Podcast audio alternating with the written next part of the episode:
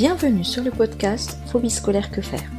Nous allons décrypter ensemble la phobie scolaire, nous informer auprès des jeunes et des familles dont nous écouterons les témoignages et croiser le regard de professionnels qui s'impliquent dans l'accompagnement de phobies scolaires. Bienvenue sur ce 15e épisode du podcast. Alors aujourd'hui, je reçois Pauline euh, qui m'a fait la gentillesse d'accepter de, venir sur le podcast. Euh, Pauline, moi, je l'ai rencontrée par euh, son compte Instagram, Passiflora, dont elle vous parlera aussi durant l'épisode. Et Pauline est une jeune adulte qui est étudiante et qui a connu elle aussi une phobie scolaire. maintenant, elle en a fait un atout. Alors, je vous remercie de pouvoir vous présenter aux auditeurs. Donc bonjour, donc moi c'est Pauline. Euh, j'ai actuellement 20 ans et puis bah, je suis étudiante en design à l'école de design Nantes-Atlantique. Et puis, euh, j'ai fait une phobie scolaire au lycée. Et maintenant, euh, grâce à cette expérience, j'ai fondé un projet qui s'appelle Passiflora, il y a un peu plus d'un an et qui, qui a pour but d'aider les personnes atteintes de phobie scolaire. Alors, est-ce que vous pourriez un petit peu nous dire bah, quand est-ce que vous, savez, vous êtes arrivé le, le malaise, on va dire, avec l'école?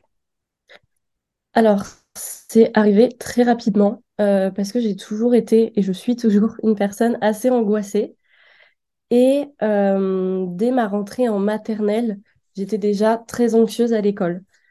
Euh, je me réveillais la nuit en réveillant mes parents parce que j'étais paniquée à l'idée d'aller à l'école le lendemain. ça m'arrivait de vomir tellement que j'étais pas bien. Donc ça, c'était en maternelle, c'était très jeune. Et je faisais une fixette sur ce qu'on mangeait le lendemain à la cantine. C'était vraiment la chose qui m'angoissait. J'étais paniquée et toutes les nuits, j'allais réveiller mes parents pour leur demander euh, ce que je mangeais le lendemain à la cantine. Donc pour me rassurer, ils disaient que je, mangeais des frites. Donc bon, je mangeais des frites tous les jours. Mais, euh, mais voilà, ça me rassurait, ça me permettait de me rendormir. Mais déjà à cette époque-là, j'étais très stressée. Et euh, j'étais quand même assez jeune, puisque la maternelle, c'est normalement un enfant maternel devrait être content d'aller à l'école, de retrouver ses copains, mais moi, c'était pas du tout le cas. Et puis à ce moment-là, ma maman m'a emmenée une première fois voir une pédopsychiatre. C'est vraiment la première fois que, que j'ai été consultée. Et elle a simplement dit que c'était un caprice, euh, que je me prenais pour une princesse. Euh. Voilà, c'était la première réaction. Du coup, ma maman, elle était bon, bah, ok, on va faire avec ça. Du coup, bah, elle n'a pas plus. Euh, enfin, forcément, comme la spécialiste lui a pas indiqué quoi faire, la situation est restée un petit peu comme ça. Et puis, en primaire, j'ai changé d'établissement. Et c'était déjà un petit peu mieux. Je pleurais plus la nuit, euh, enfin les veilles d'école. Euh, même si, toujours pendant toute ma scolarité, j'ai gardé euh, cette anxiété au moment du réveil et l'avant-école. J'angoissais énormément pour prendre le car, même pour aller jusqu'à la classe. J'avais toujours cette petite boule au ventre, mais comme je l'avais toujours connue, je pensais que c'était normal. Donc, je ne me posais pas plus de questions que ça. Pour moi, c'était habituel. Et puis, euh, en primaire, j'avais des amis, euh, j'avais des bonnes notes. Donc, tout se passait à peu près bien, à part cette petite boule au ventre. Il n'y avait rien à signaler. Et puis, au collège, il y a eu... Euh, j'ai vécu du harcèlement scolaire pendant deux ans. c'était dans le, dans le car scolaire. Donc, je prenais le car matin et soir pour aller à l'école. Et euh, il y avait ce groupe euh, de personnes qui étaient plus âgées que moi et qui étaient tout au fond du car. Et en plus, en fait, on avait des places attribuées dans le car. Du coup, je ne pouvais pas bouger de ma place. Genre, la place qui m'était attribuée, c'était ma place et je ne pouvais pas bouger. Et j'étais au fond du car, donc à côté des, des personnes un petit peu malveillantes. Et du coup, ça a commencé par euh, des remarques, après des insultes, des moqueries. Euh, puis moi, j'étais toute seule sur ma petite place euh, parce que bah, je m'entendais. Enfin, il n'y avait pas mes amis qui étaient dans le car avec moi, donc j'étais, toute seule à ma place. voilà, c'était des moqueries, des insultes, euh, des petits chuchotements, et je savais très bien qu'on parlait de moi, des rires. Et puis après, ça a pris un autre niveau où on a commencé à me lancer des choses dessus. donc voilà, c'était des choses diverses. Ça pouvait être des paquets de mouchoirs, des crayons, voilà. Et puis, à un moment donné, euh, il y avait une vitre dans le car qui était cassée. Et elle était juste posée. Elle était détachée du, car, elle était juste posée et elle était au-dessus de moi, la vitre. C'était celle qui était au-dessus de ma place. Et en fait, il s'amusait à taper sur la grande vitre qui était en dessous de cette petite vitre pour la faire tomber sur moi. Heureusement, elle n'est jamais tombée, mais j'avais peur. À chaque fois, c'était une angoisse pas possible dans le car parce que bah, déjà, je savais ce qui m'attendait.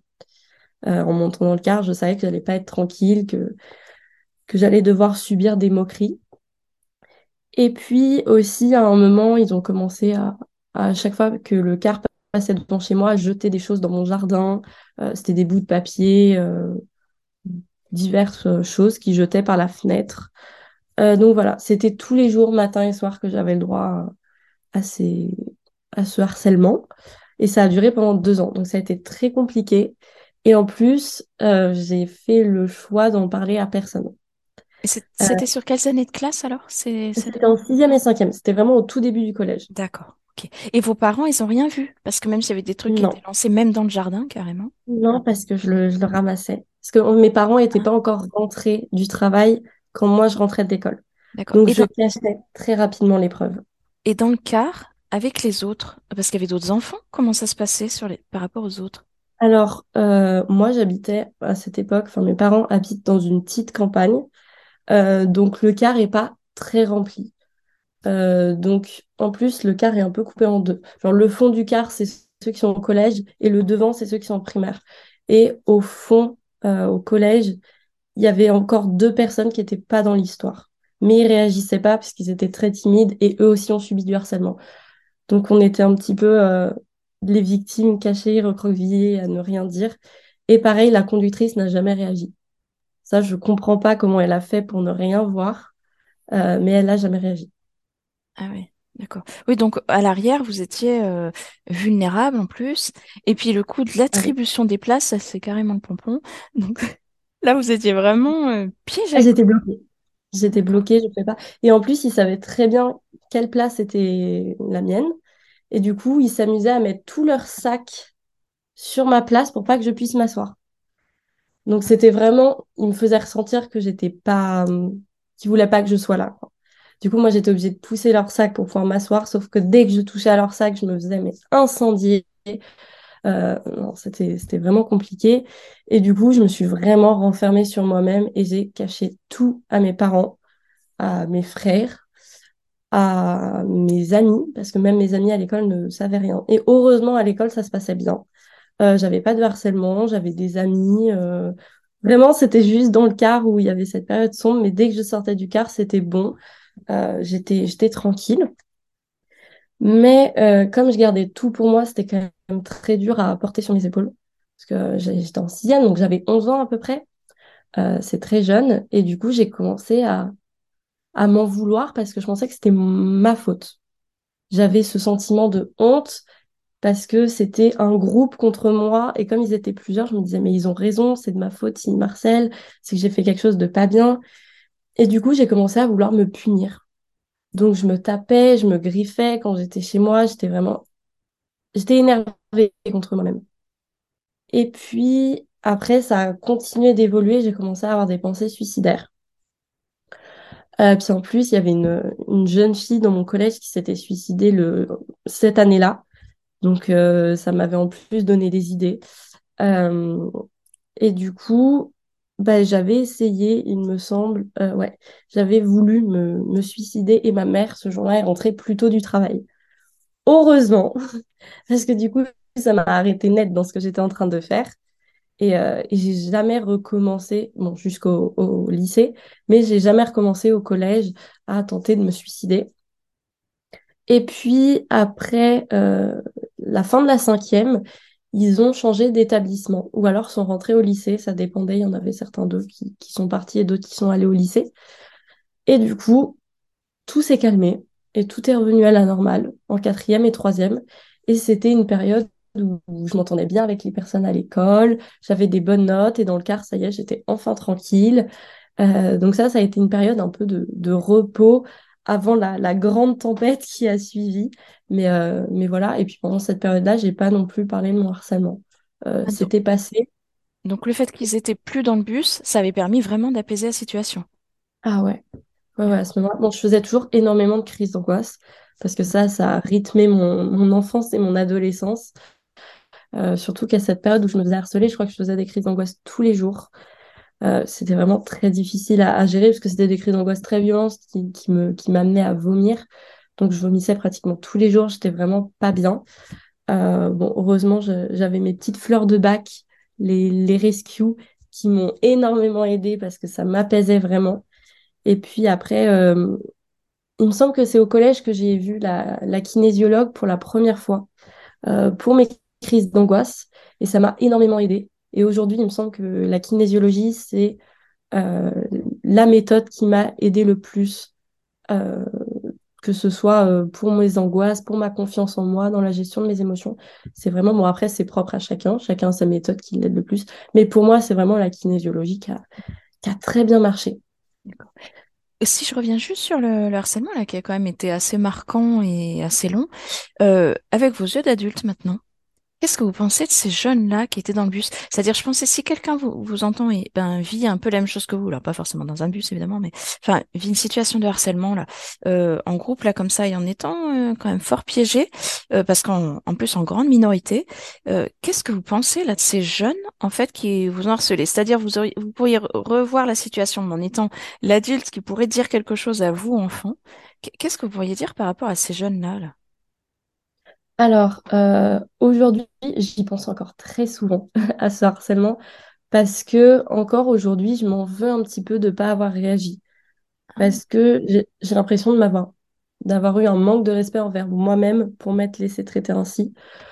Donc aujourd'hui, euh, bon déjà ces jeunes, euh, je les vois comme des jeunes qui avaient des, des problèmes euh, eux-mêmes parce que bon, pour faire subir ça à des personnes, c'est qu'on n'est pas bien soi-même. Donc bon, je me rassure en me disant aujourd'hui, moi je vais bien, mais eux, ils ont potentiellement pas réglé leurs problèmes euh, parce que vraiment, enfin, c'était c'était horrible les choses qui, qui me faisaient subir. Et, euh, et voilà, c'est des enfants qui peut-être bah, n'étaient pas, ne se sentaient pas à leur place, euh, avaient un mal-être. Euh, et c'est souvent le cas des, des enfants qui, qui font subir du harcèlement. Mais après, voilà, je, aujourd'hui, je conseille quand même d'en parler. C'est important, il faut pas rester seul.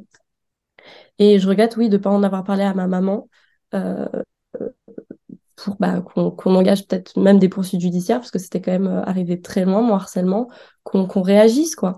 Parce que, euh, parce que du coup, bah, aujourd'hui, euh, ils sont restés impunis de ce qu'ils ont fait, parce qu'en plus, il n'y a pas que moi qui a subi du harcèlement dans ce cas-là, il y a d'autres personnes. Et, euh, et voilà. Mais oui, c'était des jeunes qui étaient en mal-être, euh, ça c'est sûr. Et vous savez pourquoi vous, vous en avez pas parlé? En fait, j'imagine qu'en plus, quand on n'en parle pas au début, après, le truc, il... c'est dans un Ouais. engrenage et c'est plus possible. Et, et au début, c'est pourquoi? Euh, j'avais vraiment honte. Ah, c'était le sentiment de honte qui a primé parce que pour moi, j'étais la fautive et, euh, et en parler, c'était admettre que j'étais nulle. ah. Dans ma tête, c'était ça. C'était vraiment mes parents, ils vont se dire, ah, mais notre enfant, elle s'intègre pas, elle, elle est nulle, elle, euh, c'est, de sa faute. Et puis après, oui, comme j'en avais pas parlé avant, je me suis dit, ils vont me dire, mais pourquoi t'en as pas parlé plus tôt? Alors que ça aurait pas du tout été leur réaction. Donc jamais ils auraient pensé à ça. Ils auraient plutôt été, faut qu'on règle le problème tout de suite et c'est de leur faute. Et parce que du coup, euh, ils vont l'apprendre plus tard, mon harcèlement. Et je vois bien que comment ils ont réagi. euh, ils m'auraient pas du tout posé toutes ces questions. Ils, ils m'auraient pas accusé. Ils m'auraient pas grondé de ne pas en avoir parlé plus tôt. Ils auraient tout de suite agi. Donc c'était une, une peur que j'avais créée moi-même et qui n'était pas du tout réelle et, fondée, quoi. On est d'accord en fait que cette peur et se sentir victime, c'est très souvent une, une réaction, euh, c'est une réaction très courante. On est d'accord qu'on se dit maintenant, faut arriver à en parler. Oui, ouais, ouais. Ouais, C'est, plus important. Et puis après, en fait, on, on risque de s'enfermer euh, soi-même dans un, dans un schéma de pensée assez négatif et on, on peut arriver à des, à des situations très graves. Enfin, encore aujourd'hui, on entend très souvent parler d'enfants ils viennent à se suicider à cause du harcèlement. Et moi, encore aujourd'hui, j'ai énormément de mal à entendre ces histoires parce que bah, déjà, je sais que ça aurait pu être moi. Et ça me fait de la peine parce que c'est des enfants du, d'une dizaine d'années qui avaient encore toute la vie devant eux et et qu'on juste rencontré les, mauvaises personnes. Et puis souvent, c'est, des enfants qui, qui sont géniaux, euh, qui sont harcelés. Enfin, ils, ils sont bienveillants, ils, aident les autres. euh, souvent, ils essayent même de, cacher ce qu'ils vivent en faisant rire les autres. Et, et ouais, moi, ça me fait énormément de mal de voir qu'il y a, malheureusement des, enfants comme ça, des si belles personnes qui en viennent à, à mettre fin à leur jour parce que bah, ils ont rencontré des, des personnes qui leur font vivre mais l'enfer sur Terre, quoi. Ouais. Ouais. En parlant de mauvaises euh, rencontres là, euh, euh, vous avez dit déjà que là vous avez une pédopsychiatre. euh, qui avait été particulièrement pas forcément très attentive quand vous étiez petite. Ouais, en off, on s'était dit que ça pouvait arriver avec plein de professionnels. Et voilà, je pense que vous allez nous en parler après pour ce que vous êtes arrivé en lycée. Voilà. Tout à fait. Du coup, à mon entrée en lycée, j'ai changé d'établissement et j'ai changé de ville parce que du coup, moi, c'était une petite ville où il y avait que des collèges et pour aller au lycée, fallait aller dans un lycée euh, dans une autre commune. Et j'avais choisi ce lycée pas par choix, mais par dépit parce que je voulais absolument pas aller en internat parce que je savais que c'était pas pour moi et c'était le seul lycée euh, qui me restait. Et quand j'avais fait les portes ouvertes, déjà, ça s'était assez mal passé. Je me sentais pas bien dans cet établissement. Euh, Il y avait quelque chose qui collait pas.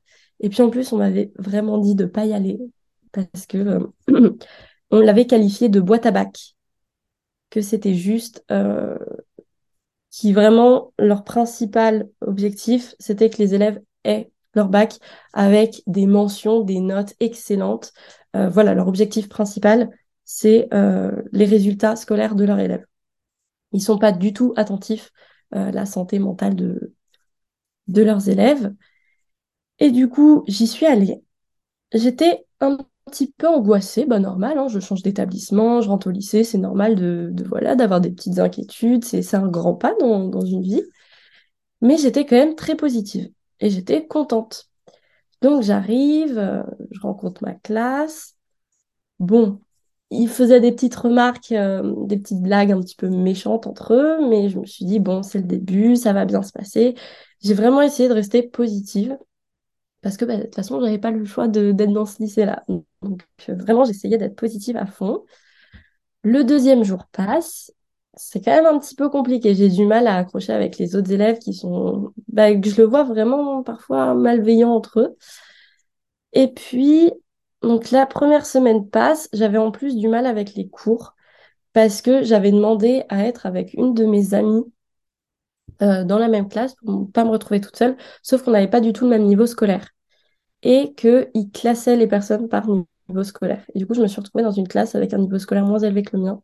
Et sur certaines matières, euh, c'était vraiment compliqué, comme l'anglais, euh, parce qu'on apprenait des choses, mais euh, de, sixième, quoi. Et, c'était très difficile pour moi parce que bah, je m'ennuyais dans ces cours-là. Donc en plus, les cours, j'avais du mal à accrocher. Et puis, le vendredi de cette première semaine de cours est arrivée la journée d'intégration. Donc, c'était une journée où euh, on allait à la plage pour faire des petites activités, euh, pour se rencontrer, pour bah, créer une vraie, euh, une vraie connexion entre nous, pour qu'on soit un vrai groupe de classe, quoi. Donc, bah, ce matin-là, on, on monte dans le bus, on arrive, et le premier truc, c'était une course d'orientation. Et en fait, dans mon groupe, j'avais une fille qui a commencé à mal me parler. Mais vraiment, elle était, elle était pas gentille avec moi, elle me prenait un peu pour, euh, son chien, quoi. Elle me parlait vraiment méchamment, elle me donnait des ordres. Et ça, ça m'a un petit peu... euh, bah, j'étais pas bien parce que ça m'a un peu fait le reflet du harcèlement que j'avais vécu, dans la manière avec laquelle elle s'adressait à moi. Et là, je crois que mon cerveau s'est mis en mode alerte, en mode attention, tu es dans une atmosphère qui ressemble fortement au harcèlement que tu as vécu. C'est, un milieu propice à ce que la situation se reproduise. Et je crois vraiment que c'est à ce moment-là qu'il y a eu un déclic. Et quand je suis rentrée de cette journée-là, euh, déjà, j'avais pas lié spécialement de connexion avec d'autres enfants à part mon ami euh, avec qui j'étais et on se sentait vraiment seul.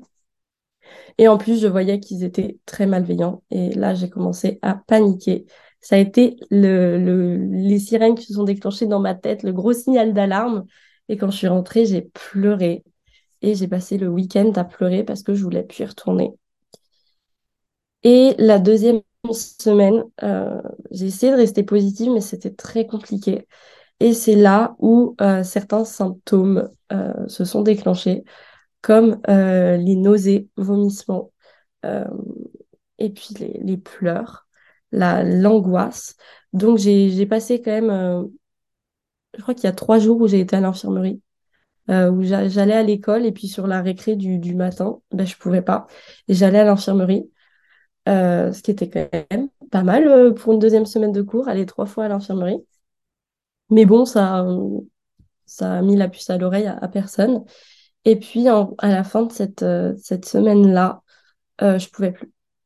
J'ai essayé d'en parler à ma maman, il me semble, le jeudi soir, où je lui ai dit, je ne peux pas. Je me sens pas bien, je me vois pas rester trois ans ici. Là, je paniquais vraiment parce que j'avais l'impression d'être dans une prison. Un long couloir, en fait, sans issue de secours, qui m'amenait trois ans plus tard jusqu'au bac. Et je me voyais pas tenir, en fait, trois ans. C'était, c'était pas possible. Et du coup, elle, elle comprenait pas parce que j'ai toujours été une bonne élève. Euh, du coup, elle me dit, bah non, t'as pas le choix. Elle comprenait pas, elle. Donc, euh, elle pensait pas que la situation était arrivée euh, un tel niveau pour moi. Parce que moi, vraiment, j'étais pas bien. Et le week-end qui a suivi, j'allais vraiment pas bien au point où je me suis dit que je préférais mourir que de retourner dans ce lycée. C'était, c'était vraiment arrivé à ce niveau-là. Euh, mais à ce moment-là, j'avais pas su l'exprimer comme ça à ma maman parce que même moi, je comprenais pas ce qui m'arrivait. C'était la première fois où vraiment j'avais un énorme blocage sur l'école. Et en plus, j'étais une, élève qui savait très bien que bah, l'école, pour moi, c'était très important. Et je voulais surtout pas redoubler. Je voulais avoir mon bac. Euh, juste, ça me paniquait. Et du coup, euh, mes parents étaient pas là le dimanche. Et j'en ai profité pour, pour prendre des médicaments. Et rien ne s'est passé je me sentais toujours bien. Euh, donc le lendemain matin, j'en ai repris et rien non plus. Euh, et là, ma maman, donc elle m'emmenait à l'arrêt de bus euh, tous les matins. Et là, elle me dit, allez, on y va. Et là, je fonds en larmes et je lui dis, je ne peux pas. Elle me fait, bah si, viens, on y va. Et là, je lui dis ce que j'ai fait parce que c'était la seule solution pour que j'évite d'aller à l'école. Et en plus, j'ai commencé à me souvenir de la quantité de médicaments que j'avais pris et je voulais pas être pas bien que ce soit dans le bus ou à l'école. Donc je lui ai dit, euh, elle a appelé notre médecin généraliste qui lui a dit qu'il fallait m'emmener aux urgences. Donc on a été au, CHU de Nantes euh, et ils m'ont accueilli. Les infirmiers au départ et les médecins ont été très bienveillants avec moi, ceux qui m'ont accueilli aux urgences. Euh, et puis ma maman à ce moment-là comprenait pas encore. elle comprenait pas à quel niveau c'était. Et du coup j'ai été hospitalisée une semaine. Euh, c'était un petit peu la règle, ils nous ont dit, pour euh, les tentatives de suicide, euh, le temps qui, qui s'assure que la personne n'était plus un danger pour elle-même. Et du coup, pendant ce temps-là, j'avais eu une pédopsychiatre qui était venue s'occuper de moi, une infirmière. mais la pédopsychiatre, j'avais énormément de mal parce que j'avais l'impression qu'elle comprenait pas la situation que je vivais. Et puis en plus, elle faisait des, sous-entendus qui, qui m'ont apporté des, petits questionnements dans ma tête après.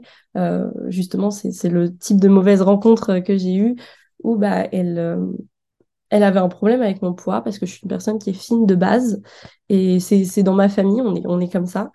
Et elle insinuait que j'étais anorexique. Et moi, à, ce moment, enfin, à cet âge-là, jamais ça m'était venu à la tête que j'étais anorexique. Enfin, mon poids, c'était pas du tout un problème pour moi et je mangeais à ma faim, je mangeais normalement. Enfin, j'avais pas de soucis avec mon poids. Mais du coup, elle, elle insistait vraiment. Et dans ma tête, je me suis dit, ah, mais ça se trouve, j'ai un problème avec mon poids. Ah, mais je suis trop fine. Et à partir de ce moment-là, j'ai commencé à me forcer à manger au point où j'avais envie de vomir tellement que je, mangeais trop, quoi. Je mangeais au-dessus de ma faim. Et c'était vraiment devenu, mais j'étais mais focus sur le fait que je devais prendre du poids, alors que c'était juste mon, mon métabolisme qui était comme ça. Mais, euh, mais du coup, voilà, elle m'a vraiment euh, rajouté ce petit problème en plus. Et puis, elle a aussi insinué que j'étais un accident parce que j'ai un grand écart d'âge avec mes frères. Euh, et ça, ça m'a pas trop atteint, heureusement, parce que bah, c'est un sujet de discussion que j'avais déjà eu avec ma maman. Et heureusement, parce qu'elle m'avait déjà expliqué pourquoi j'avais un, écart d'âge avec mes, frères, c'est parce que j'avais eu des, enfin, elle avait eu des, frères jumeaux, des, des jumeaux avant. Euh, et du coup, c'est pour ça que enfin, ça lui prenait énormément de temps. Et euh, c'est pour ça qu'elle qu'elle avait mis autant de temps à avoir un autre enfant. Mais c'était en aucun cas parce que euh, j'étais un accident. Donc ça, ça m'a pas trop atteint, heureusement. Parce que sinon, ça aurait été. ça m'aurait apporté encore plus de, problèmes, quoi. Donc voilà, et puis en plus, elle a apporté aussi de la culpabilité à ma maman en lui disant que c'était de sa faute si j'étais dans cet état-là. Euh, donc euh, après, ma maman était vraiment pas bien euh, parce qu'elle avait vraiment l'impression d'avoir fait quelque chose de mal. Et bon, bah, un parent qui se sent coupable, bah, il, a ça en tête et, et il peut pas se donner à 100% à aider son enfant parce qu'il a la culpabilité en lui, quoi. Et c'est normal et c'est en aucun cas de la faute de ma maman si j'étais dans cet état-là. en aucun cas, je la tiens responsable de quoi que ce soit. Au contraire, elle m'a énormément aidée dans cette, dans cette période et, non, c'est vraiment, c'était pas du tout sa faute. Moi, en tant que professionnel, ça me choque complètement hein, d'entendre ça. Hein. Euh, vraiment. Et en plus, c'est pas. Et puis alors, euh, vous n'avez pas 50 ans, quoi, donc c'est hyper récent euh, quand même. Donc. c'est en 2017. Mais ouais, c'est hyper, c'est hyper récent et c'est fou parce que c'est des histoires qu'on entend encore. Et moi, j'avoue, quand les familles viennent, et des fois, je me dis, bon, ça m'arrivait plutôt avant, mais je me dis, ça exagère peut-être un peu, je suis honnête. Hein. Je me dis, c'est pas possible qu'on l'a dit. Enfin, mon cerveau euh, pas que qu'un qu'un autre professionnel ait pu dire ça et pu dire exactement ce que vous dites, c'est-à-dire, non, mais c'est de votre faute. Arrêtez de vous comporter comme ça, c'est de votre faute. Non, mais sérieux, si c'était aussi simple, euh, bah, ce serait simple. On, dirait, bah voilà, on, vous sépare un certain temps parce que c'est mieux. Allez, euh, six mois euh, sans trop avoir de contact et puis tranquille. Mais pas du tout. Après, on est d'accord, c'est parce qu'il y a un système qui à un moment a dysfonctionné. Mais le parent, les parents, ils sont indispensables. Les parents ou quand c'est des familles d'accueil, enfin, et sont indispensables pour pour l'enfant, quoi. Vraiment. Et c'est plutôt, il faut vraiment les prendre comme enfin comme co-soignants, si je puis dire, euh, avec nous, euh, plutôt que les accabler, parce qu'en plus, quand on en arrive là, euh, leur enfant souffre. Non, mais eux, ils souffrent aussi, quoi. Ils sont, ils sont, sont meurtris dans leur chair, on va dire, pour faire très un peu hystérique là, mais mais franchement, quoi, c'est c'est atroce d'entendre encore ça. Enfin, pardon là, mais c'est vrai que je trouve ça, je trouve ça assez choquant. voilà. Donc oui, c'était encore une pas très bonne rencontre. Donc c'est sur ce passage aux urgences là, c'est ça. Hein? Tout à fait. Enfin, après, c'est l'hospitalisation. Ouais. Ouais, ouais, c'était sur cette, euh, sur cette semaine euh, d'hospitalisation, mm. euh, qui au final n'a même pas duré une semaine parce que je me sentais pas bien aux urgences.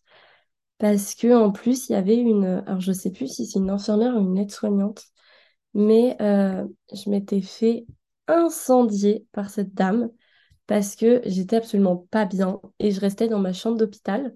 Et en plus, j'étais perfusée. Donc, j'avais mon petit, je sais plus comment ça s'appelle, le petit truc à faire rouler là avec ma perfusion. Et en plus, il était cassé, il y avait des roulettes qui marchaient pas. Donc, il était très dur à déplacer. Et elle m'avait euh, engueulée parce que je restais dans ma chambre. Mais à ce moment-là, j'avais juste envie d'être dans ma chambre, seule, à réfléchir aussi. Et elle voulait absolument que j'aille jouer, euh, parce qu'on avait une salle, j'étais dans le service des enfants. Et on avait une salle avec des jeux de société. Et elle voulait absolument que j'aille jouer aux jeux de société avec les, autres enfants.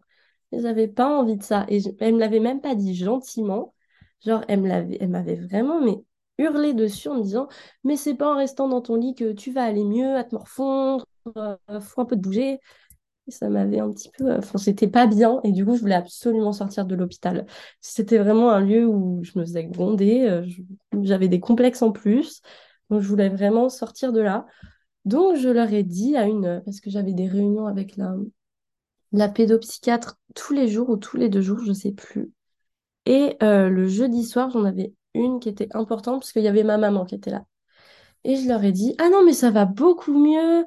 Euh, j'ai trop envie de retourner à l'école. Euh, vraiment, merci, vous m'avez beaucoup aidé. Vraiment, j'ai tout fait pour sortir de là. Ça a marché. Ils m'ont fait sortir le soir même.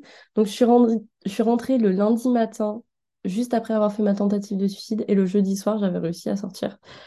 Euh, mais bien évidemment, j'avais toujours des pensées noires. Euh, j'avais toujours des envies suicidaires parce que bah, le problème n'était absolument pas réglé. mais c'est juste que je me sentais encore moins compris à l'hôpital. Parce que, en plus, dans ma tête, j'étais je viens de faire une tentative de suicide, je viens d'aller à l'hôpital et je pensais que ça allait m'apporter de l'aide. Et au final, ça m'apporte plus de problèmes que d'aide et ça me rend encore moins bien. Donc là, je me suis dit, mais il n'y a, a pas de solution en fait euh, pour ce que j'ai. Si même aux urgences, on n'est pas capable de m'aider, qui va m'aider? Et du coup, j'étais vraiment dans, une période où bah, je me suis dit, mais c'est fini, quoi. Enfin, il n'y a pas de solution. Mais c'est vrai que ces services, on y reste normalement peu de temps. Donc, c'est pas des services qui sont du tout là pour travailler euh, la resociabilisation. Alors, j'allais dire la rescolarisation, c'est souvent les services d'hospice là qui sont dédiés pour. C'est vraiment, c'est vrai que le but affiché c'est d'être rescolarisé, mais de la manière qui sera, euh, qui paraîtra la plus adaptée en fait. Mais et donc, c'est vrai que je Je comprends d'autant moins euh, la réaction de l'infirmière parce que c'est pas un service qui est amené à rester un moment. C'est vrai qu'on a tendance à solliciter les jeunes pour qu'ils sortent quand c'est des services où on sait qu'ils vont rester un certain temps. Voilà. Bon, on n'est pas non plus là pour les tirer par les oreilles. hein. Voilà. Mais pour leur dire, si on te laisse garder toutes tes habitudes de sociabilisation, on ne servira à rien. C'est vrai, dans ce Bah cas-là, on est inutile. hein. Euh, ils sont aussi bien chez eux dans leurs affaires, quoi. Mais c'est en effet arrivé à les, les, leur donner envie de sortir. Enfin bon, avec le pied à perf en plus cassé, je veux dire, c'est glamour de se déplacer avec son truc en l'air. Voilà. Donc, euh, donc non, c'est, enfin, c'est un service qui en effet n'était pas, pas forcément adapté à ça, quoi. C'est des services un peu de, de crise, des services un peu tampons, quoi. Oui, tout bon, à on fait. fait, on fait comme on peut, on tente déjà Mm. physiquement de retrouver les, les morceaux de son corps, alors euh, un peu dur, Ouais, quoi. Donc je comprends que là, vous vous êtes dit, euh, ouais, ben, c'est pas l'endroit, et puis c'est pas là que je vais aller mieux, quoi. Voilà. Donc retour à la maison. Très bien. C'est ça. Euh, retour à la maison, et puis du coup, je suis sortie le jeudi soir, et le vendredi, j'étais censée retourner à l'école, puisque j'avais dit que j'avais trop envie de retourner à l'école.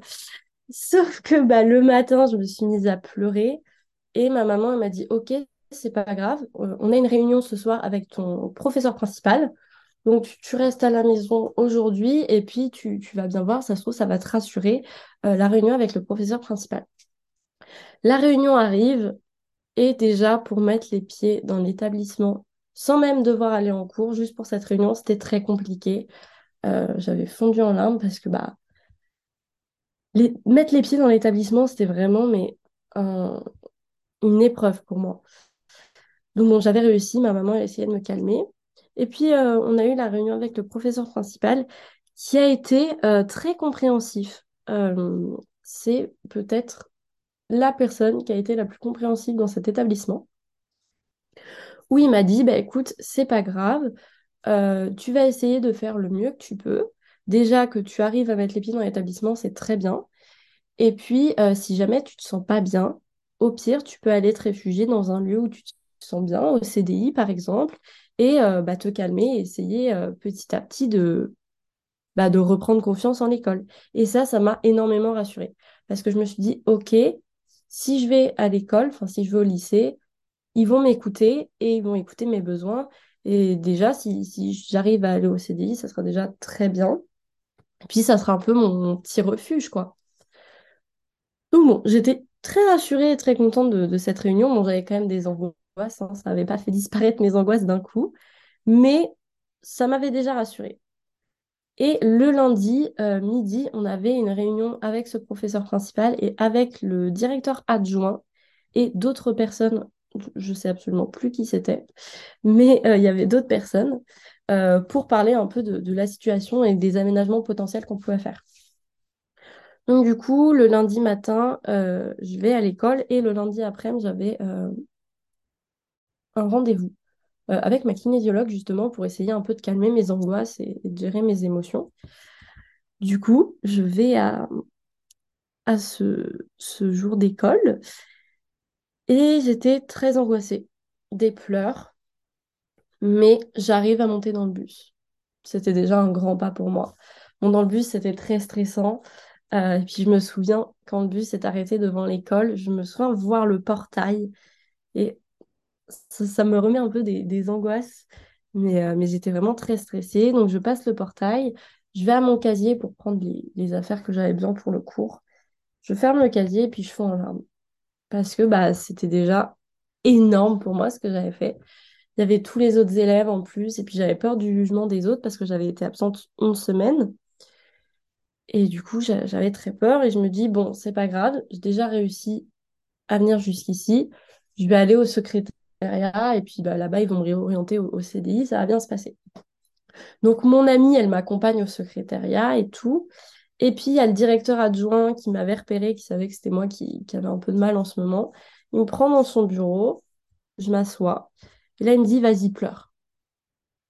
Mais d'un ton très, très sec. J'étais un peu surprise. Bon, bah, je, je finis de pleurer. Euh, puis je finis par me calmer. Il me fait, c'est bon, t'as fini? J'étais en mode, oui. Et il me dit, euh, je sais plus exactement, il me semble qu'il a dit des choses avant, mais je m'en souviens plus. Mais je sais qu'à la fin, il a dit, bon, bah maintenant, je vais te ramener en cours. Et je me souviens de lui avoir dit, non, mais on m'avait dit que si je me sentais pas bien, je pouvais aller au CDI pour bah, déjà réessayer un peu de, rester à l'école. Et il m'a dit non, tu vas en cours. Et il m'a traîné jusqu'à ma classe. Et le cours avait déjà commencé, donc je rentre devant tout le monde. Donc déjà, j'étais pas bien parce que j'avais peur du regard des autres, parce que j'avais été absente une semaine. Et en plus, c'est le directeur adjoint qui me ramène en classe. Donc j'étais encore moins bien. Et il m'avait forcé à retourner en classe. Et je me suis dit, ils m'ont menti en fait. Je, je, je, je peux pas aller au CDI. Genre vraiment, on va me forcer à retourner en classe à chaque fois. Donc je suis restée en classe et j'étais vraiment pas bien. En plus, j'étais avec une prof, ce cours-là, c'était avec une prof qui était assez euh, sévère. Elle n'était pas très sympathique. Donc ça m'a encore moins... J'étais moins rassurée. Et puis, la réunion du midi arrive. J'avais réussi à tenir déjà toute la matinée, j'étais contente. Et à la réunion du midi, ce même directeur adjoint dit à ma mère Oh, bah, je suis très content, euh, je l'ai forcé à retourner en classe euh, tout à l'heure. et, et, elle a réussi, hein, t'as réussi, t'es contente, hein et moi, dans ma tête, j'étais, bah non, non, tu m'as forcé à retourner en classe, je, suis traumatisée là. Je ne veux plus remettre les pieds dans ton établissement. Et du coup, j'ai raconté ça à ma mère une fois la, réunion euh, passée. Elle était un petit peu euh, en colère. Et puis au final, j'ai jamais réussi à remettre les pieds dans cet établissement. C'était la dernière fois que j'ai mis les pieds parce que bah, je pouvais plus. Et puis je savais très bien qu'en allant là-bas, même si je me sentais pas bien, ils n'allaient pas m'écouter et j'allais pas avoir le choix d'aller en cours. Donc, bah, ça a été la, dernière fois que j'ai mis les pieds là-bas. Euh, et puis, on a eu un rendez-vous quelques jours plus tard avec euh, le médecin scolaire qui euh, nous a expliqué qu'il bah, y avait des, des, aménagements, dont le SAPAD. Alors, il me semble que ça a changé de nom depuis 2017. Je suis pas sûre. Oui, ça s'appelle APAD. A-P-A-D-H-E. Mais ça veut dire à peu près la même chose. Scolarisation à, domicile, en fait. Hein. Voilà. Et euh, avec ce SAPAD, je pouvais euh, choisir un, prof avec qui je, m'entendais bien et avec qui j'étais euh, j'étais rassurée d'être. Et il me disait qu'on allait pouvoir aller dans, dans une salle en dehors du lycée pour avoir un cours un petit peu particulier pour garder toujours un lien avec l'école. Et ça, j'étais, j'étais OK, OK, je veux bien essayer. Donc, j'avais choisi mon prof. Ils en avaient parlé avec ce prof-là. Elle était d'accord. Donc, c'était tout bon. Et puis, il y a eu les vacances de la Toussaint. Et c'était juste avant les vacances de la Toussaint. Il me semble que j'ai eu ce rendez-vous. Ou quand même un petit peu avant. Et après les vacances de la Toussaint, ma maman, elle appelle pour savoir où ça en est, l'installation de l'aménagement. Et euh, le lycée lui dit, mais on n'en a pas encore entendu parler. Donc, ça n'avait absolument pas bougé depuis plusieurs semaines.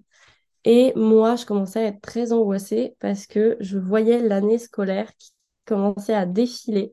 Je me suis dit, c'est pas possible, mais je vais redoubler là. C'est fini là, ça fait depuis septembre que je n'ai pas été en cours. On est au mois de novembre et j'ai toujours rien. J'arrive toujours pas à retourner à l'école. Ça s'annonce compliqué là. Et puis, euh, on a fini par m'inscrire au CNED euh, fin novembre parce que ça n'avait toujours pas bougé fin novembre. Et du coup, euh, on a fait ma radiation de mon établissement et mon inscription au CNED. Donc, j'ai reçu mon gros colis du CNED mi-décembre, il me semble, donc avec tous les cours. Et bah, j'ai commencé à faire mon, mon année de seconde à partir de la mi-décembre avec le CNED. Au départ, ça a été un petit peu compliqué parce que bah, c'est un coup à prendre euh, le CNED. Il faut, faut, se motiver soi-même. Euh, c'est très impressionnant ce gros carton parce qu'on se dit, je dois apprendre tout ça avant la fin de l'année. Et au final, euh, scolairement parlant, ça s'est très bien passé. J'ai eu, il me semble, une ou deux semaines où ça a été un peu compliqué au départ, le temps de trouver mes marques. Mais une fois que c'était bah, que je savais un petit peu ce que j'avais à faire, bah, ça a été tout seul. Et puis, j'ai même fini mon année scolaire en avance parce que j'avais la pression de me dire que j'avais commencé très en retard et qu'il fallait que je finisse en même temps que les autres. Et du coup, je faisais que travailler, que travailler, que travailler. Et au final, j'ai fini courant mai mon année scolaire. Donc, du coup, j'avais été hyper vite. Et puis, euh, j'avais des bonnes notes, je m'en étais bien sortie. Donc, déjà, scolairement parlant, je savais que j'étais un petit peu sauvée et que j'allais pas redoubler. Donc, ça, c'était un poids en moins. Même si mentalement parlant, c'était plus compliqué parce que bah, ma phobie scolaire, ça avait quand même mis un gros coup euh, au moral, surtout qu'on a mis très longtemps avant de savoir ce que j'avais. Euh, ça a été que quelques semaines, voire quelques mois après mon, hospitalisation que c'est notre médecin généraliste qui nous a dit Ah, mais j'ai une autre patiente euh, qui vit la même chose et c'est de la phobie scolaire. Et du coup, ma mère, elle s'était renseignée et c'est là où on a pu un peu lancer la machine euh, parce que ben, on savait ce que j'avais, donc c'est plus simple pour soigner quelqu'un de savoir ce qu'il a. Donc euh, ça a quand même mis un petit peu de temps, mais ma maman, du coup, elle a fait énormément de recherches. ça l'a beaucoup aidé de tomber sur le site de l'APS, l'association Phobie scolaire. Ça l'a énormément aidé parce qu'elle a trouvé beaucoup d'informations. Euh, et puis, on a pu euh, bah, prendre euh, des, séances avec des sophrologues qui m'ont pas mal aidé aussi pour gérer mon anxiété. Et puis, surtout, entamer un, suivi psychologique. donc, d'abord, on a essayé avec le CMP de Nantes. mais là, j'accrochais pas trop avec les psychologues qui étaient là-bas. Euh, et puis en plus, à un moment, à la première réunion, il me semble, euh, je me posais des questions sur ma vie. Et puis, euh, elle m'a demandé si j'avais un copain. J'avais 15 ans à l'époque. Et je lui ai dit que, que non. Et là, elle a eu l'air très intriguée et, étonnée. Elle disait, mais comment ça se fait que t'as pas de copain à ton âge Et il y avait ça, une, une stagiaire avec elle, et elle se retourne vers la stagiaire.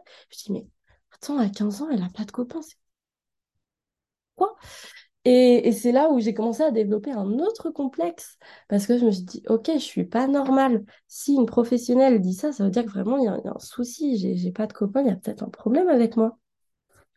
Et du coup, j'ai tout de suite arrêté les. J'ai fait une séance avec elle parce que bah je suis sortie de cette séance en pleurant parce que bah, j'étais vraiment pas bien. Je me suis dit, ok, il y a un gros problème avec moi. J'arrive pas à aller à l'école, j'ai pas de copain. Euh, qu'est-ce qui se passe? Pourquoi je suis pas normale? Alors que euh, c'était totalement normal. Hein. C'était juste euh, elle qui n'avait pas le. Bon, à 15 ans, ne pas avoir de copain, c'est normal, quoi. Elle n'a pas su, je pense, euh, réagir de manière adaptée. Mais du coup, après, plusieurs mois plus tard, j'ai eu un rendez-vous avec une autre psychiatre cette fois. Et en plus, les délais étaient très longs. Euh, aujourd'hui, je sais qu'ils sont encore plus longs, mais déjà à l'époque, euh, il me semble que c'était un mois de délai pour avoir un rendez-vous. J'ai eu des rendez-vous. Au début, ça se passait bien. Elle était très à l'écoute. Euh, et puis, elle m'a aidée sur, plein de thématiques, puisqu'à l'époque, je faisais énormément de cauchemars. Et elle m'a aidée à, supprimer ces cauchemars et, à améliorer la qualité de mes nuits. Et à la fin, au bout de cinq séances, à la fin, j'avais un rendez-vous avec mes deux parents et moi, du coup. Et elle a dit à mes parents, OK, maintenant, il faut la forcer à retourner à l'école. Parce que je peux pas l'aider si elle retourne pas à l'école. Et là, moi, ça a été la même sirène euh, dans mon cerveau.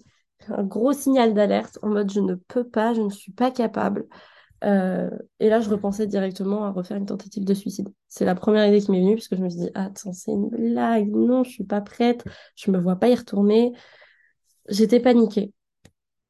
Heureusement, en même temps, j'avais mes rendez-vous avec la sophrologue qui, euh, elle, était hyper bienveillante. Et en plus, elle avait acheté plein de livres sur la phobie scolaire pour se renseigner. Vraiment, elle était hyper euh, attentive à, mes besoins.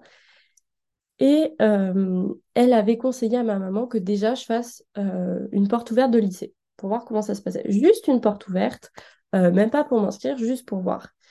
Et cette porte ouverte, c'était très mal passé parce que j'en étais malade, je vomissais encore, euh, tellement que j'étais paniquée, alors que c'était juste une porte ouverte. Et elle a dit à ma mère, c'est même pas la peine euh, là qu'elle retourne à l'école.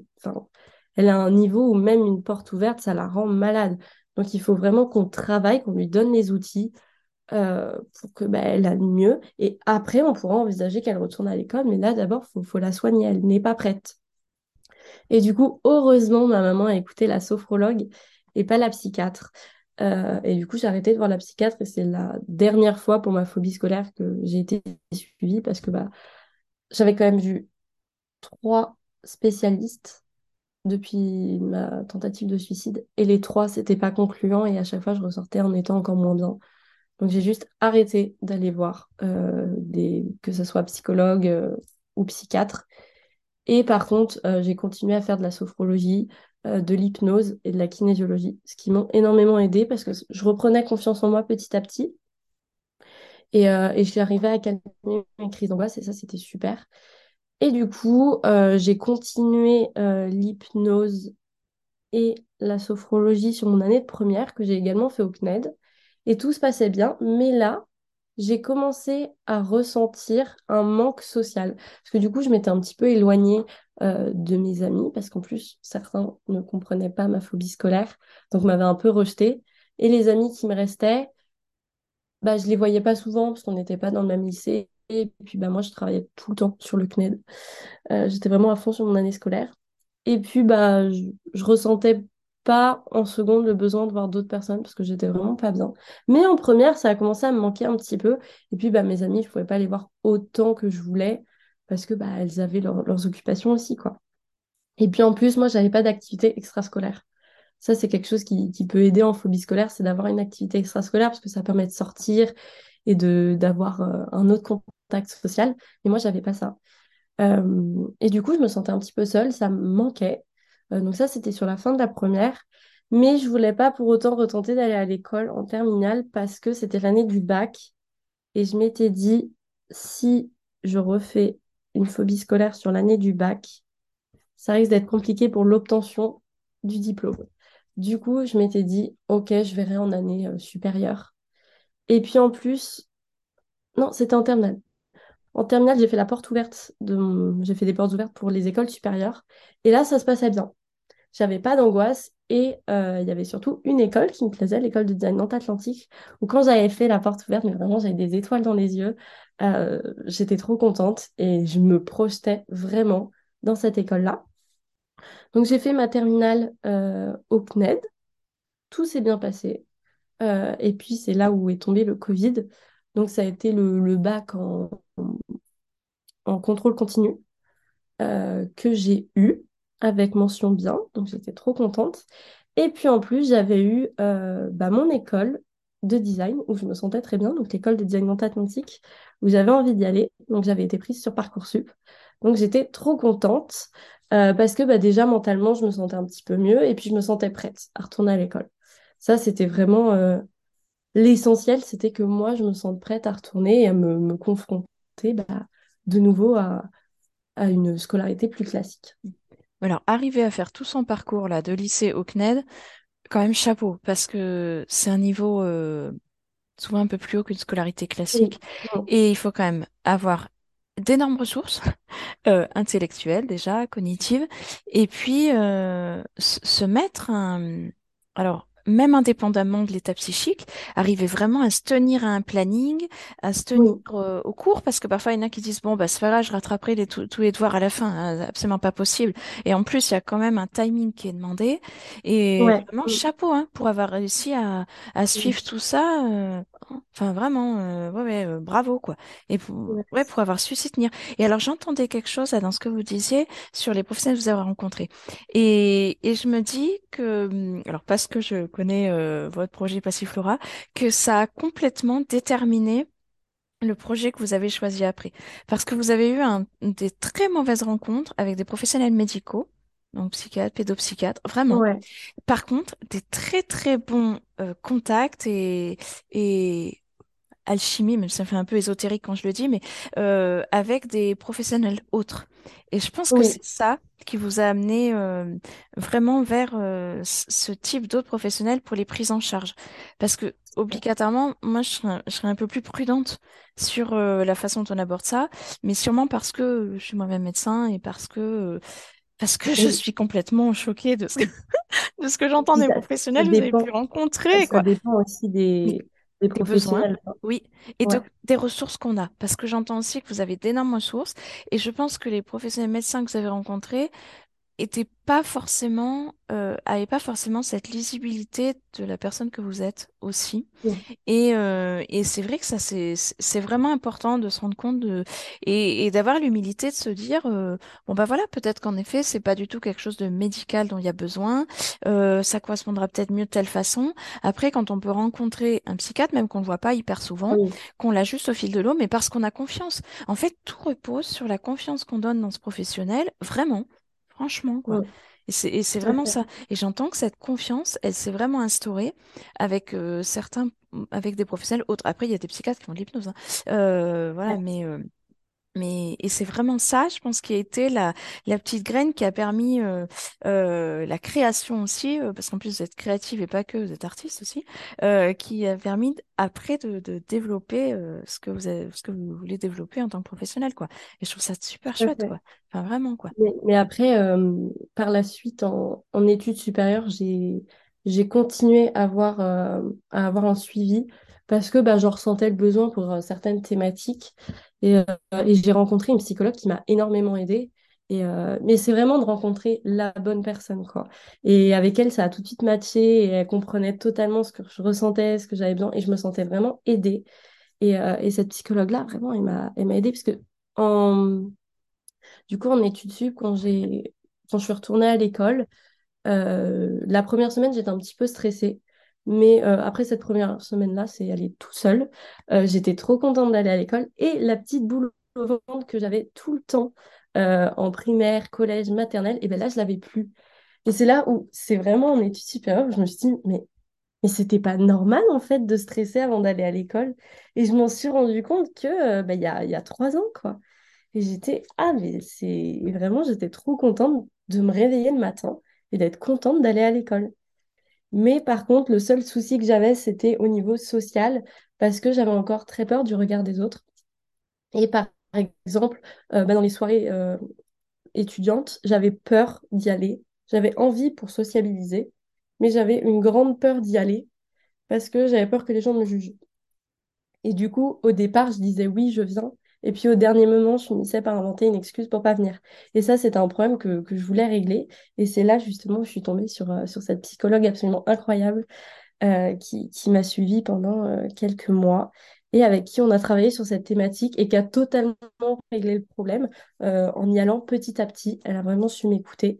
Et on a fait des petits exercices petit à petit. Et, et vraiment, ça m'a énormément aidée. Et même mes amis me l'ont dit.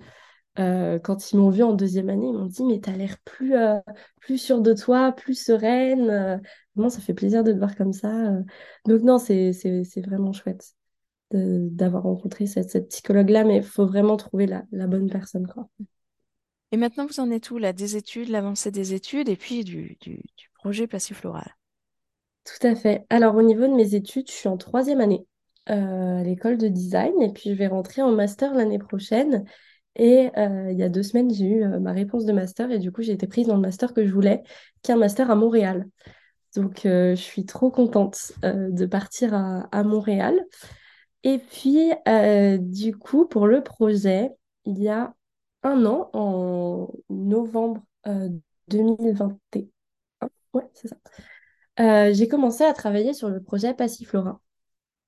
Donc, Passiflora, c'est un projet d'application qui a pour but d'informer et d'accompagner les personnes atteintes de phobie scolaire, mais également l'entourage. Donc, par entourage, on considère euh, parents, famille, mais également établissement scolaire, euh, vers le chemin de la guérison. Donc, du coup, euh, c'est vraiment un projet d'application avec trois profils. Donc, un profil pour les enfants où il va pouvoir trouver des ressources pour comprendre un petit peu ce qu'il vit. Qu'est-ce que la phobie scolaire? Pourquoi je vis ça? Et puis surtout, le rassurer, euh, lui dire que, OK, tu paniques, c'est normal parce que c'est une, épreuve assez difficile, mais tout va bien se passer, euh, pas de problème, tu, vas gérer la situation. Et puis également euh, des programmes pour apprendre sur différentes thématiques, pour pouvoir apprendre un petit peu tous les outils pour combattre au mieux la phobie scolaire. Euh, donc on va travailler notamment la confiance en soi, la gestion des émotions, de l'anxiété, euh, travailler sur le regard des autres. Et tout ça, c'est fait en partenariat avec des, professionnels de santé euh, puisque bah, nous, à Passiflora, on est deux, donc moi qui travaille sur le design de l'application, et ma collaboratrice Mathilde, qui est étudiante en psychologie et qui s'occupe justement de la relation avec les partenaires de santé. Et vraiment, on, on, co-crée avec eux euh, des contenus pour accompagner au mieux ces enfants. Et puis le profil parents et établissement a pour but d'apporter des ressources pour chacun de ces profils pour qu'ils sachent comment communiquer, comment en tant que parents ils, peuvent communiquer, les rassurer et surtout euh, essayer de leur faire comprendre que c'est pas de leur faute. Ça, on, va mettre un gros point d'honneur à, cette thématique euh, parce que ça nous tient à cœur et essayer de leur montrer que bah, ils ont fait au mieux euh, et que c'est des bons parents et que voilà, ils n'ont pas à s'inquiéter quoi. Et euh, pour que eux soient concentrés à soutenir leur enfant et pas à avoir une idée qui leur trotte en tête euh, en mode ah qu'est-ce que j'ai fait de mal et aller chercher à droite à gauche dans leurs souvenirs qu'est-ce qu'ils ont quelle erreur ils ont fait pour conduire leur enfant ici. Non c'est c'est pas de leur faute et nous on veut vraiment les amener à être rassurés. Et puis le profil établissement qui arrivera plus tard qui est un profil qui a pour but d'aider les, établissements à savoir bah, comment s'adapter tout simplement aux, élèves euh, qui sont concernés par cette situation, parce que c'est très difficile pour les établissements bah, de savoir euh, comment gérer la phobie scolaire. Euh, actuellement, je fais mon projet bachelor sur la phobie scolaire et orienté établissement. Et il y a beaucoup d'établissements qui me disent qu'ils ne savent pas où mettre le curseur entre bah, l'état de l'enfant, entre l'écoute de l'enfant et le côté scolaire ils, ont peur en fait soit d'être trop laxistes, soit d'être trop durs. Et en fait, eux, ils ont cette difficulté à placer le curseur pour qu'il soit assez ferme, mais en même temps pas trop dur pour pouvoir aider l'enfant. C'est vraiment euh, leur problématique. Euh, donc voilà, j'ai discuté avec plein d'établissements euh, pour pouvoir ben, un petit peu comprendre la, situation à l'heure actuelle. Et le but, voilà, c'est vraiment de, les accompagner et, et puis surtout de leur montrer c'est pas de leur faute à, eux non plus. parce que souvent, les établissements, ils ont parfois certains cachent qu'ils ont des phobies scolaires euh, parce qu'ils ont peur que ça entache leur réputation. Alors qu'aujourd'hui, il y a, y a, des phobies scolaires euh, dans tous les établissements. Euh, et c'est important, au contraire, de ne pas les cacher, mais de le dire et puis de dire, nous, on travaille pour aider les personnes atteintes de phobie scolaire. Pour moi, c'est comme ça qu'on doit le voir. On ne doit pas cacher les personnes atteintes euh, pour dire oh, nous, on n'en a pas, mais au contraire, dire on en a, mais on les aide et on fait tout ce qu'on peut pour les aider, on les accompagne. Et on est un établissement qui fait attention à la santé mentale de, nos élèves, c'est très important. Et il y a un lycée, notamment à Nantes, le lycée de Bretagne, qui fait très bien ça, qui est vraiment axé sur euh, la santé de, leurs élèves et qui gère extrêmement bien euh, les phobiques scolaires. C'est assez impressionnant, ils connaissent tous leurs élèves par cœur, ils s'adaptent vraiment et eux, par, par exemple, ils savent très bien où placer le curseur. Bon, après, c'est un établissement qui est assez petit, donc c'est pas. Euh, les établissements qui, sont, qui ont plus d'effectifs, c'est plus compliqué. Mais, mais voilà, et, c'est pas un établissement. Euh, ils, sont reconnus dans, dans l'académie de Nantes, quoi. Donc ça montre qu'il n'y a pas de honte à avoir euh, sur les personnes atteintes de phobie scolaire.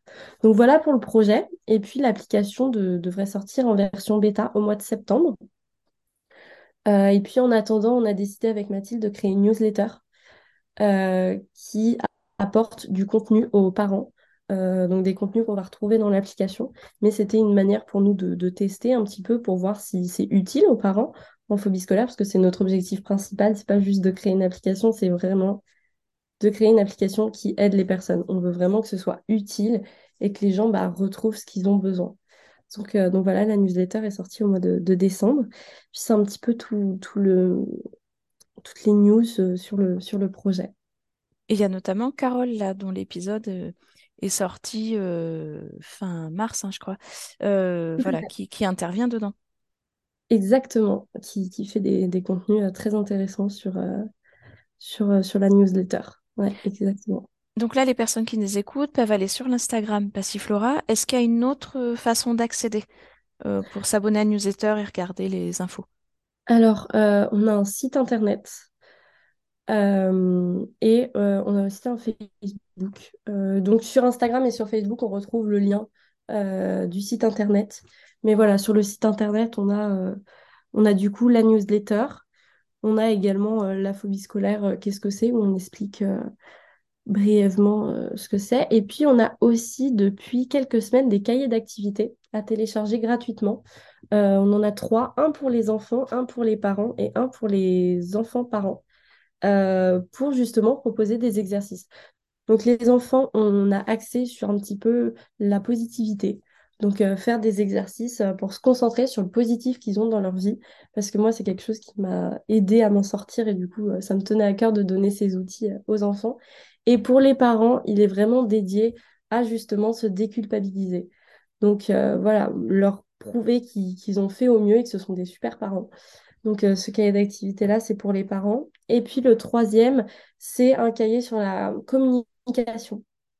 Donc des petits tips pour communiquer, des petits exercices pour bah, savoir, pour que l'enfant puisse avoir un, outil pour dire bah, comment il se sent aujourd'hui, sans forcément avoir à le dire à voix haute, quoi. C'est un petit tableau l'enfant, je crois, met des gommettes. C'est Mathilde qui s'est occupée de, cette partie-là. Mais, mais voilà, ces trois cahiers d'activité nous tenaient à cœur parce que parfois, c'est des enfants qui sont déscolarisés. Et bah, d'avoir des petits cahiers d'activité, ça leur permet d'avoir des petites occupations et puis de les aider en plus sur le chemin de la guérison. Ouais, mais c'est génial. C'est-à-dire comment transcender euh, quelque chose d'hyper désagréable que vous avez vécu en un truc positif, créatif, et c'est aussi euh, comment euh, ben, prendre un problème qui arrive à beaucoup de monde. Et plutôt que tout à l'heure là, vous avez dit le cacher là dans l'établissement scolaire, parce qu'en fait ça donne l'impression que c'est de la faute des établissements et pas comme ça, pas du tout. Donc justement, c'est peut-être en, en se disant bon ben voilà, c'est quelque chose qui arrive on fait avec cette info et, comment on peut faire pour euh, prévenir ça, pour faire en sorte que ça prenne pas une trop sale tournure, enfin que les gens aient bien en fait. Voilà. Non, non, mais c'est vraiment une manière un peu, euh, je le dis souvent, euh, de prendre ma revanche sur la phobie scolaire. C'est vraiment cette manière de se dire, je t'ai vaincu, mais j'en remets une couche en aidant les autres personnes. Mais, et puis c'est vrai que j'ai appliqué un peu ma, ma vision design que j'ai aujourd'hui grâce à l'école parce que euh, en design, on prend les problèmes et on trouve des solutions. Et tout de suite, je me suis dit, mais moi, j'en ai vécu un gros problème et il n'y avait pas forcément de, toujours de solutions, de solutions évidentes qui m'ont aidé sur le moment. Euh, et du coup, c'est pour ça que j'ai créé, euh, j'ai créé le projet. Et pour moi, ça, ça faisait sens. Quoi. Oui, et c'est très chouette de savoir le faire en allant bien et en ayant le recul nécessaire pour le faire. Quoi. Résultat, c'est fait euh, avec du bon sens et en étant réfléchi, quoi. Ah oui, tout à fait. Aujourd'hui, euh, aujourd'hui, j'ai tourné la page de la phobie scolaire. Euh, ça, je suis très contente parce que j'avais vraiment peur qu'elle revienne à un moment donné. puis en plus, là, mon établissement a changé d'endroit au mois de septembre. Et, ça m'inquiétait un petit peu. Je me suis dit, ah, mais ça se trouve, imagine, le lieu, il me plaît pas et je vais pas être bien et tout. Et au final, non, ça s'est très bien passé. Donc non, non, aujourd'hui, je suis, je suis contente que ce soit derrière moi parce que c'est une épreuve qui est extrêmement difficile, parce que l'école, c'est vraiment au sein de notre vie, on y passe quand même 8 heures par jour, et quand ça, ça s'écroule, ben, on est un petit peu perdu. Et quand on euh, est en primaire, euh, au collège et au lycée, on est quand même hyper jeune, et c'est hyper difficile de faire face à ça. Et ça demande un courage et une force immense. Et non, non, les, personnes qui vivent une phobie scolaire, elles sont très fortes. Et, et moi, euh, quand j'entends, parce qu'on fait des témoignages sur Passiflora aussi, quand j'entends les témoignages, je suis surtout euh, je suis surprise de la force dont font preuve les personnes. Oui. Ouais, mais c'est très chouette en tout cas. Euh, c'est super. Euh, merci beaucoup d'avoir pris le temps de raconter là sur l'épisode. Euh, vraiment, c'est c'est hyper enrichissant et puis d'avoir entendu toutes ces étapes et puis ces différentes rencontres aussi, positives ou négatives d'ailleurs, qui ont façonné, j'allais dire, le parcours et qui permettent là de, de faire éclore un, un vrai projet professionnel, quoi. C'est c'est très chouette. Mmh. Bravo, vraiment. Donc voilà, donc il n'y a plus qu'à aller découvrir Passiflora et puis et puis voilà, et puis que, ben, que les gens vous contactent. Euh, voilà. Tout à fait. Bon, bah, merci beaucoup. C'était très gentil d'avoir pris le temps. Super, merci.